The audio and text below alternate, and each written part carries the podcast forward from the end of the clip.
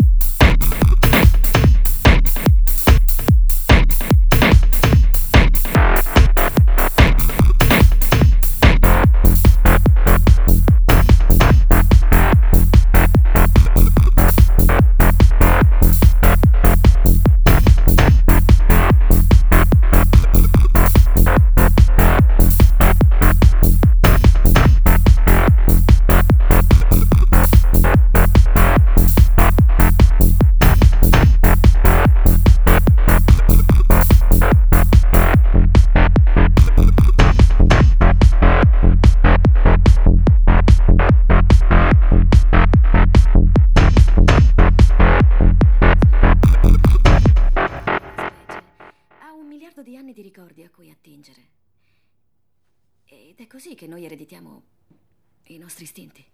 Sì, mi piace. È come se ci fosse, se ci fosse una grande rete telepatica e tutti noi ne facessimo parte, in modo cosciente o meno.